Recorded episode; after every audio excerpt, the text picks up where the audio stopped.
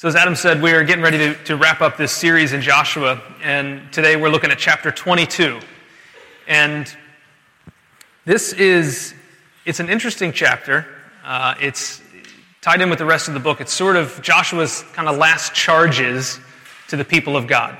And it's sort of his last instructions before, they, before he uh, passes away. And he's, the way Moses encouraged the people, he's encouraging the people to stay devoted to the Lord. And kind of the main idea today that I'm going after is that because of God's devotion to us, because of God's devotion to his children, we can then be devoted to him and we can be devoted to one another. So, because of his great love for us, it causes us to love him and it causes us to love the church or the, the community around us.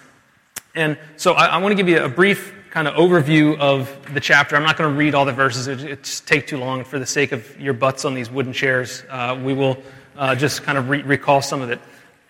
So, the, the tribes of Israel, 12 tribes, right, have started to inhabit the land in the promised land, right? And there comes this, this scene here in, in Joshua 22 where there's these two and a half tribes of Reuben, Gad, and the half tribe of Manasseh. They come before Joshua and he, he blesses them and says, Okay, go back to the other side of the Jordan where you said you wanted land, which I'll get into some of the history of that in a minute. But they, they go back across, they get ready to cross back over the Jordan River into the land on the other side. And before they do, they build this altar. And if you see at the top of the heading in your Bible, it might say the offensive altar or like the large and in charge altar or something where they build this altar. And what ends up happening is the rest of the tribes of Israel hear about it and they, they get ready to go to war. And it's like a Bay of Pigs environment where it escalates to where they're ready to go after each other over this altar. And we're going to look at why that is and what the deal was with that. And it ends up being resolved, and they cross back over and they live on the other side of the Jordan. So those tribes end up becoming called the, the Transjordan tribes. They're across the Jordan, and that separates them from the other tribes that remain in the heart of God's promised land. So, why, are they, why do they go back to this other side? Why are they not staying with the rest of Israel? Well, if you go back into the book of, of Numbers, okay, when Moses was still alive and he's leading the people through the desert, um, in Numbers 32, they're on the other side of the Jordan still, on the if you're looking at the map, they're on the east side. They're in the land of Moab. And while they're there, these two and a half tribes see that the land is good. Reuben, Gad, and Manasseh, they see that the land is good there, and they tell Moses, you know what? We want to stay here. We don't want to go over into the promised land. And Moses is like, Are you kidding me? Why would, why would you not do that? Are you going to leave your brothers to go and fight for this land? You're going to stay here and you're going to let them go and do this? And Moses, rightly so, is ticked at them. And they're making a huge mistake. There's no bones about it that they should have decided to stay with God's people in God's promised land, right? So Moses and they come to an agreement that they will go and fight on behalf of the people of Israel. They will leave, you know, women and children and, and their goods and everything on the other side of the Jordan. They'll go and fight in the promised land to take it. And then when the fighting is finished, they'll go back over, which is what we come to here in Joshua 22 we see that these tribes have they've fought well. They have helped Israel sort of uh, move into the land. And now Joshua comes before them and he blesses them and he says, okay, go back across. Now you can go back to your, to your uh, wives and to your kids and to your livelihoods. Now, the first thing I want to look at here is, is really God's devotion to his people in the midst of their mistake. In the midst of their decision to not go into the promised land, we see God's devotion to them still, his love for them still. And if you look in the beginning of 22, if you have your Bibles, you can take it out. But what we see is Joshua calls these two and a half tribes before him, and he pronounces a blessing over them, which, if you see in the Old Testament, this is a big deal that he would kind of give his blessing to them. And, and, and he says this in uh, verse 8 of chapter 22. He says this to them Return to your homes with great wealth, with large herds of livestock, with silver, gold, bronze, and iron and a great quantity of clothing, and divide with your brothers the plunder from your enemies. Earlier, he's told them to be careful to follow all that the Lord has taught them, all that Moses taught them, what I've taught you. Follow the law of God when you go back over. And he says, Go and take this great wealth with you. And I don't know if you see this, but to me, what I see is God's great provision for his people despite their mistakes. Despite willingly choosing to not live in the promised land, we have this great God who still loves his children and says, I will still care for you. Despite choosing to live outside of my promised land, I will still provide for you. And he gives him this, this great wealth, and he receives the, the blessing of Joshua. And to me, we talk about this all the time, right? That, that people always think, oh, the God of the Old Testament is this, this wrathful, vengeful God. But what I see is, despite their mistake and willingly saying, I'm going to go live without you, God says, I love you anyway. And I will still provide for you. And I will still bless you and, and, and allow you to go and live in this land. And, you know, for me as a parent, like if my kids ever say, like, all right, dad, we don't want this for dinner. I'm like, fine, don't eat. Like, that, that's what you get, you know, is you chose out of this, then fine, choose out of it. And yet we have a God who provides for his children, who loves his children despite their mistakes. You know, to me, this, this speaks to me because doesn't it just represent all of us? Like all of the mistakes that we make through our lives, all of the times that we choose to live outside of God's promises, and yet He still chooses to honor and to be devoted to His children. You know, we live oftentimes, you know, we live with regret. We live with this, this guilt over things that we've done in the past, and we think, God can't still love me. He can't still uh, be devoted to me. How could he do that if I haven't done this for him? And really, what's wrapped up in that is religion. We think, well, I haven't performed well enough. God will not love me. Or the reverse of that is, I have performed well enough. He better love me. He better bless me. And really, the gospel presents another way, and it's all grace.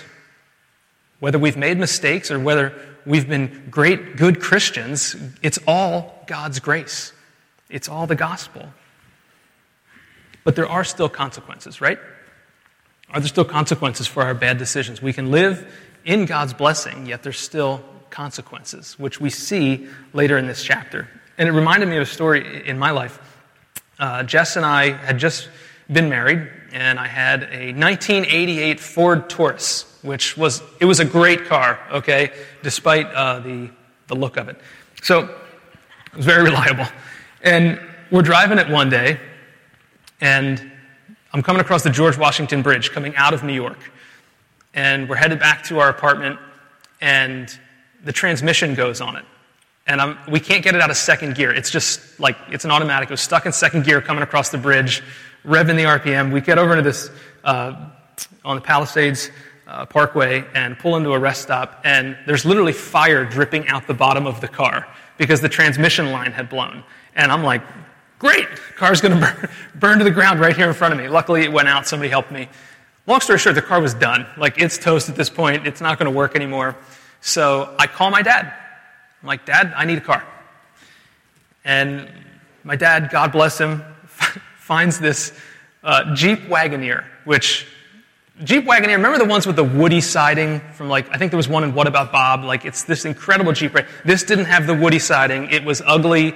It was an old police vehicle, had shotgun shells in the back. Like, I don't know why we bought it. It was a huge mistake. We didn't consult the Lord. We didn't pray. We just went and we bought this thing. Honest to goodness, I, I had to. I get to my dad's house. He bought it. I had to give him money for it. I get to the house and I had to reach over and open the passenger door from the inside so Jess could get in. And then a couple days later, I'm going to get the thing registered. I'm driving to the DMV and the window on the driver's side just goes, shoop, and just falls. I mean, piece of crap. I make this huge mistake, right? So uh, we're living in regret. Like, how can we do this? So we go to the Lord. We're like, Lord, we admit it. We did not consult you at all. This was ridiculous. We should not have done this. And we, we turn to him and ask for help. And lo and behold, our landlord comes down. And she's like, hey, my, my coworkers are selling a Honda Civic for $1,500, the same price that we bought the Jeep for. Would you guys be interested? And I'm like, yes, I will find another $1,500 somewhere. We buy this car. It lasted forever. It was amazing. But we still live with the consequence of buying this other piece of junk. It took me like three months to sell it. I barely got my money back out of it. But let me tell you something, that has been a life lesson. ever since then to, to really consult with the Lord in the midst of emergencies like that. So, why do I say this in light of this story? Because we chose outside of God's blessing in that moment. We chose outside of God's provision and went on our own, did our own thing, said, We've got a better option. We're going to go pursue this. And yet, when we turn in faith to God, we see that God provided for us. Now, obviously, if you can tell, it was a Honda Civic. Like, this isn't health and wealth gospel where, like, we turn to God and we got a Mercedes. Like, we got a normal car, okay? But the, the point is, despite our mistakes, God still provides for us when we turn to Him. And we say, I'll follow you. I will trust you. Which is what we see with these tribes here. They turned to God despite the fact that they chose out of the promised land. They said, We'll be faithful to you, uh, you know, God. We'll go and fight on behalf of the, the children of Israel, and we're going to go back to this other land. And God still provides for them. And it just speaks to me of God's grace to us. Despite our brokenness and all the mistakes we make, God still loves us. And I was going to cut this for the sake of time. I'm going to say it because I feel like I need to. When we start to grasp God's grace for us and His goodness to us, I think it does two things. At least for me, it allows me to forgive myself for the past and to say, well, if God loves me anyway, I can forget my past. I can, I can let that go. That's the past. And God loves me now. And I can walk in His grace now. And you know what else it does? And I'm still learning this. It allows me to forgive others. When I really start to grasp what God has done for me in light of my mistakes, it allows me to have grace for people and their mistakes. Just something to think about this week, or really for the rest of your life about God's grace towards us and what it means for us and for others. So that's the first thing we see here is God's devotion to his children despite their mistakes. So then they start heading back for the Jordan River. They're going to cross over. And in verse, I think it's verse 10, uh, we see that they, they come to this land. They're still on the western side. They're still in the promised land. And they come and they build this altar. They build this giant replica of the altar that's being made for the tabernacle. And Israel hears about it, and they freak out. they're like, we're going to go to war. And they, they rally themselves together at Shiloh, where the tabernacle is, and they say, we're going to go and we're going to fight these guys. Now, what the heck is going on? We'll look at this. If you look in Deuteronomy 12, this is why they get so upset. Because they were right to be upset about this. They were right to come after these tribes for this. In Deuteronomy 12, God is instructing through Moses, he's instructing the people on what worship is going to look like in the promised land. They're on the other side of the Jordan still, they haven't gone in yet, and God says through Moses, this is what worship is going to look like. If you look in, there's just scattered verses in, in the beginning of chapter 12 of Deuteronomy. Verse 4 You must not worship the Lord your God in their way. Whose ways? Well, the way everybody else was in the land. They were worshiping God all over the place with uh, you know, these poles they would worship and these idols they would worship. And he says, You're not to worship the way that they do. You're supposed to destroy those things. In verse 8, he says, You're not to do as we do here today, wandering around the desert, everyone as he sees fit. Not to do as you see fit. There's going to be a structure, there's going to be a program in place. Verse 11, he says, In, in the place the Lord your God will choose as a dwelling for his name, there you are to bring everything I command you.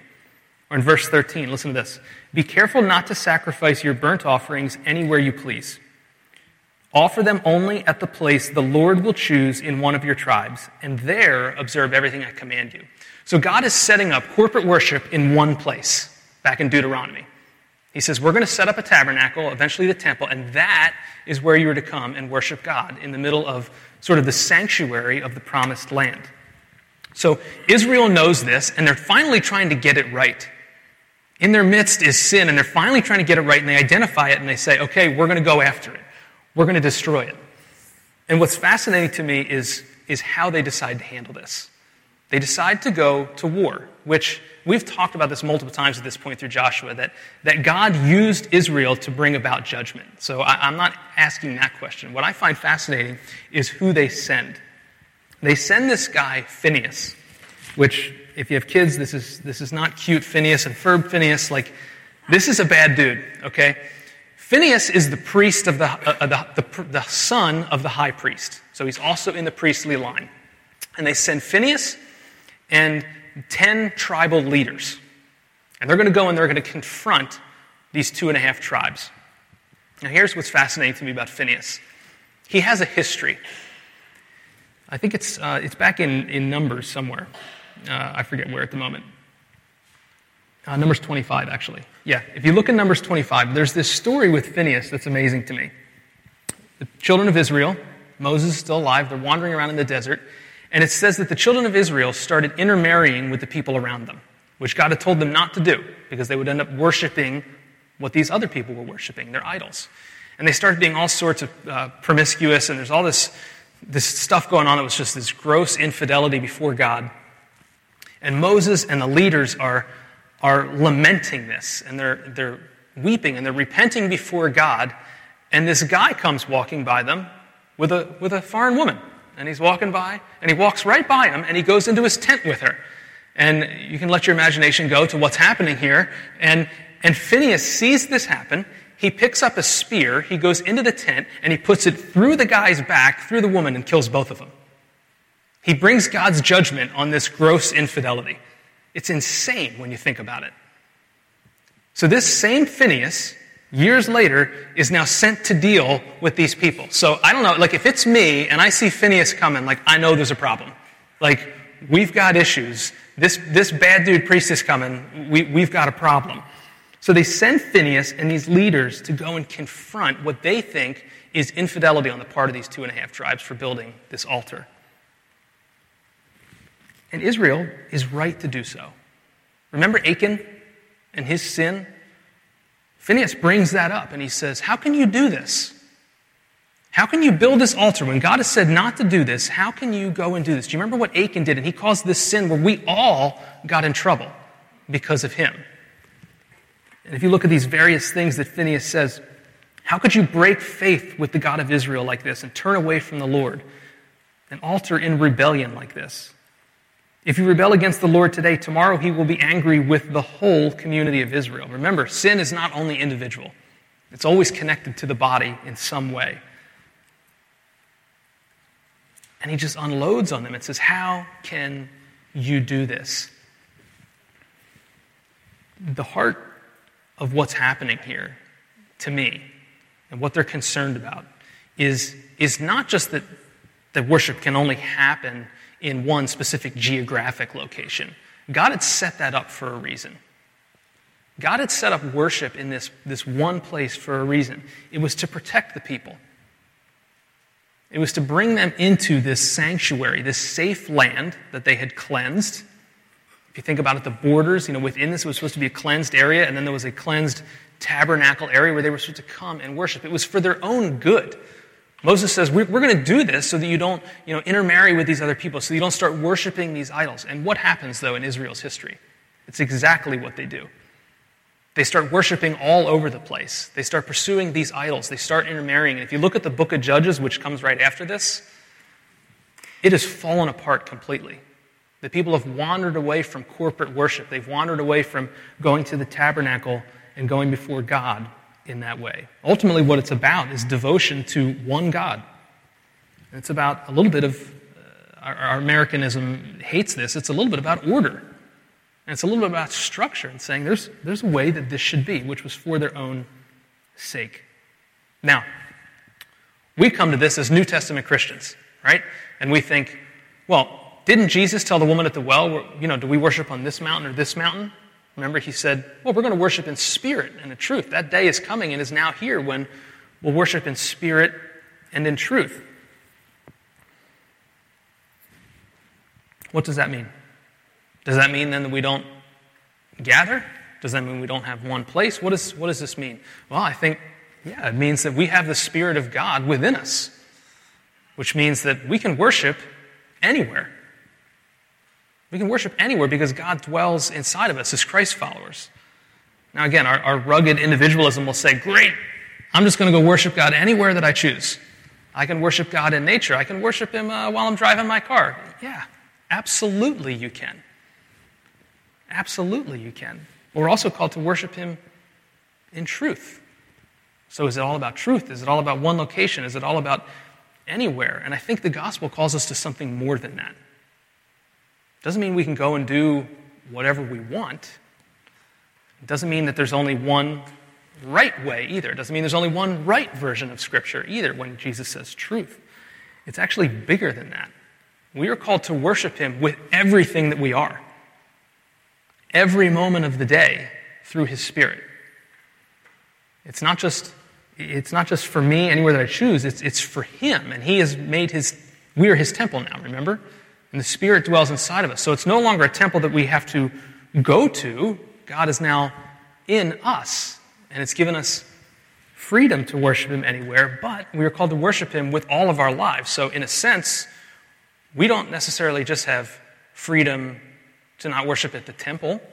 Uh, we have freedom from all sorts of religious laws, things we have to do, and obligations. Yet, we have to worship Him with all of our lives now because of His Spirit we get to. So, if in the Old Testament there was one day of the week that they would go to the temple, or one time a year, or they had to give, you know, 10% was required of them, or certain things were dedicated to God. Now God says, I'm going to inhabit you. I get all of it.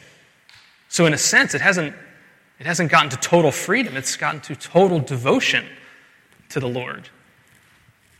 Very interesting concept, especially in light of our, our individualism that says, well, I can get to go and do whatever I want now. well, the gospel actually calls to a complete dedication to the Lord, a complete devotion to the Lord, which, in light of His goodness to us, starts to come more naturally as we follow Him and, and, and become, uh, if we understand His love more and more, it changes our behavior. I want to say this. I grew up, and I don't know what kind of environment you grew up in, but I grew up in an environment where I was like, I don't want to get dressed up for church. I don't even want to go to church. And my parents' answer, I, I, lo- I love my parents. My parents' answer was, Well, you have to. You have to. This is what we do. You have to go to church. Please understand, that is not what I'm calling us to today. That is dead religion. That is obligation. What I'm calling us to is to be so enraptured with God's grace and so in love with, with the person of God and his devotion towards us through the gospel that we, we want to do this, that we want to gather together. And this is a foretaste of heaven. This, this one day a week that we get together to worship is a foretaste of what we will do for all of eternity in God's presence, where we worship Him endlessly. So, why would we not one day a week just commit to be together and, and remind each other of, of who God is and who God is for us and his devotion to us. So if, if you come here because we have to, you're missing it. We come here because we want to. We come here because we have an option, an, a, an opportunity to receive the blessing of God and to bless Him in return with our worship. So, to wrap up this part, Israel was, was right to be upset that it looked like these tribes were going to worship God somewhere else, that they were trying to come up with their own religion. And they were right to go after that. And they were right to say that we need to gather around the temple. That's what God has called us to. Our call today is to gather around the gospel, is to congregate around the gospel and to encourage each other in that weekly through, through worship service like this and through our community groups. Okay, so God's devotion to us, our devotion to Him in worship, and then it turns into our devotion to one another. All right, this plays out for one another's as well. If you, if you read on, the, the tribes respond and they say, Look, in, in, before God, as our witness, this is not what we are doing. We are not trying to set up another altar for sacrifices. We know what Moses told us, and we are not going to set up this for uh, sacrifices. It's not going to be another religion. We're not worshiping idols here. But what we see here is the consequence of their earlier decision. Remember what I said? They can live in God's blessing and God can provide for them, but there's still a consequence. Well, what is it? In their case, it was fear. They had left the people of Israel, they're leaving the promised land, and they start to feel the separation. And they realize, oh no, this is going to get bad. So if you look, if you look at the, the leader's words in verse 24, why did they build this altar? They said, We did it for fear that someday your descendants might say to ours, What do you have to do with the Lord, the God of Israel? The Lord has made the Jordan a boundary between us, and you, you Reubenites and Gadites, you have no share in the Lord. Do you hear that fear? So your descendants might cause ours to stop fearing the Lord. You read on. Then in the future, your descendants will not be able to say to ours, You have no share in the Lord. Verse 28. And we said, If they ever say this, there's all this if. What if this happens? This might happen. What if this happens? We're scared, we're scared, we're scared.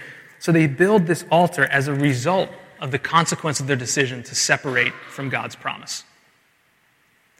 So they weren't trying to set up a sacrificial system, they were trying to set up a remembering system to remember who they were in the Lord and to remind Israel, the tribes that they were leaving, to remind them hey, don't forget that we belong to you. Don't forget that we're from you. Honestly, they should have thought of that back in Numbers when they said, We don't want to be with you anymore. Right? So they're living out the consequence of their decision. And God has provided for them and He has grace on them, but there's still consequences for our decisions.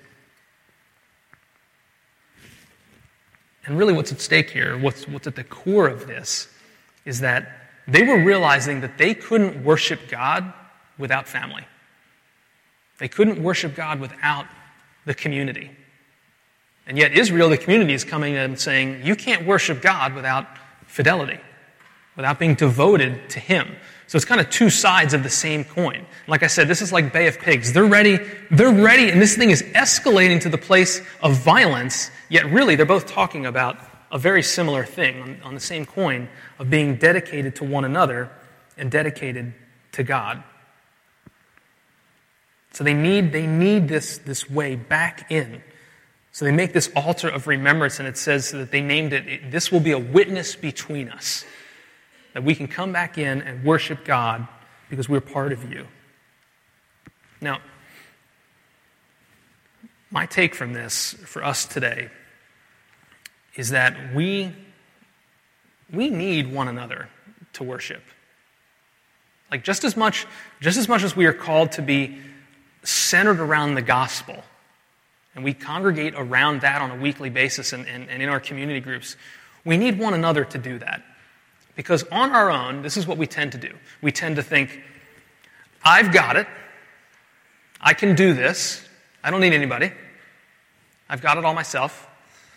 That's one form of religion. Or we think, you know what? I don't want to be vulnerable with anybody. I don't want to share with anybody. I don't want anybody really to know what's going on in my life. But the truth is, if we remember that we are all under God's grace, whether good, bad, indifferent, made mistakes, been perfect, we're all under God's grace, it allows us the ability to go into community and say, okay, this is who I am. This is who I am. These are the mistakes that I've made. This is what I've got going on in my life. And then we gospel one another. And we bring the truth of God through the Spirit to one another.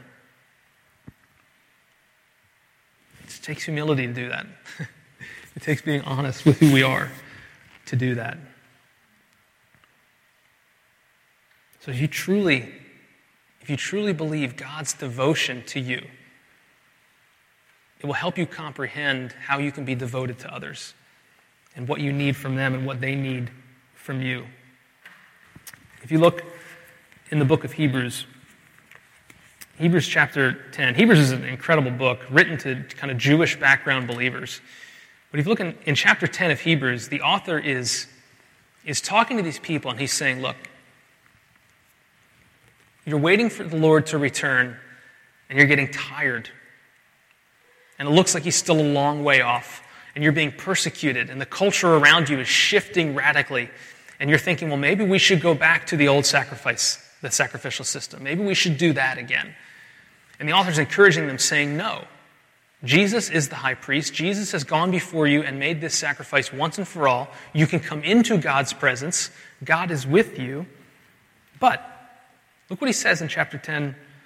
Uh, if you look at 19, he says this Therefore, brothers, since we have confidence to enter the most holy place by the blood of Jesus, by a new and living way open for us through the curtain, that is his body, and since we have a great high priest over the house of God, Listen to what he says. Let us draw near to God with sincere heart, in full assurance of faith having our hearts sprinkled to cleanse us from a guilty conscience, and having our bodies washed with pure water. Let us hold unswervingly to the hope we profess, for he who promised is faithful. So, what the author is setting up here is God's goodness towards us. Despite the fact that we, we are sinful, we've been washed, we've been cleansed, we, we can now be in God's presence, and God can be with us. And then in verse 24, he says this And let us consider how we may spur one another on towards love and good deeds. Let us not give up meeting together, as some are in the habit of doing but let us encourage one another, and all the more as you see the day approaching, meaning as you see the day of the Lord, his return approaching. We are called to do these three things to encourage one another, to spur one another on, and to, and to meet together. You see, they were, they were feeling like, well, we don't know what's going to happen. We're overwhelmed. We're tired. We don't even really need to meet together. And the author's saying, no, no, no, no, no. You have to do that. That is what's going to help you hold unswervingly to the hope of Jesus. Being together helps you hold on to the truth of the gospel. Now, I know, trust me, I am human. There are times when I'm like, I would rather sleep in today. Trust me. There are times when we have community group and I'm like, I would rather just sit and watch football. Right? I mean, we, we all feel this, right? And, and I think what we need to, to remember is that, is that, that our flesh feeds off of that, and our spirit feeds off of being together. And, and, and our body is at war, our flesh is at war with the spirit within us, and sometimes we have to tell our, our bodies, you know what? It's time for you to be quiet. This is what is the full life is offered for me in this. I'm going to go and I'm going to engage in community. And I'm going to train myself to go and do this. And I can tell you 99 times out of 100 when I have forced myself and disciplined myself to say, you know what, this is good for me, this is good for my spirit, this is good for my soul, it's been amazing. And God has spoken to me through it. It's been something that I didn't want to hear, but God spoke to me anyway through community group or, or through being at church together.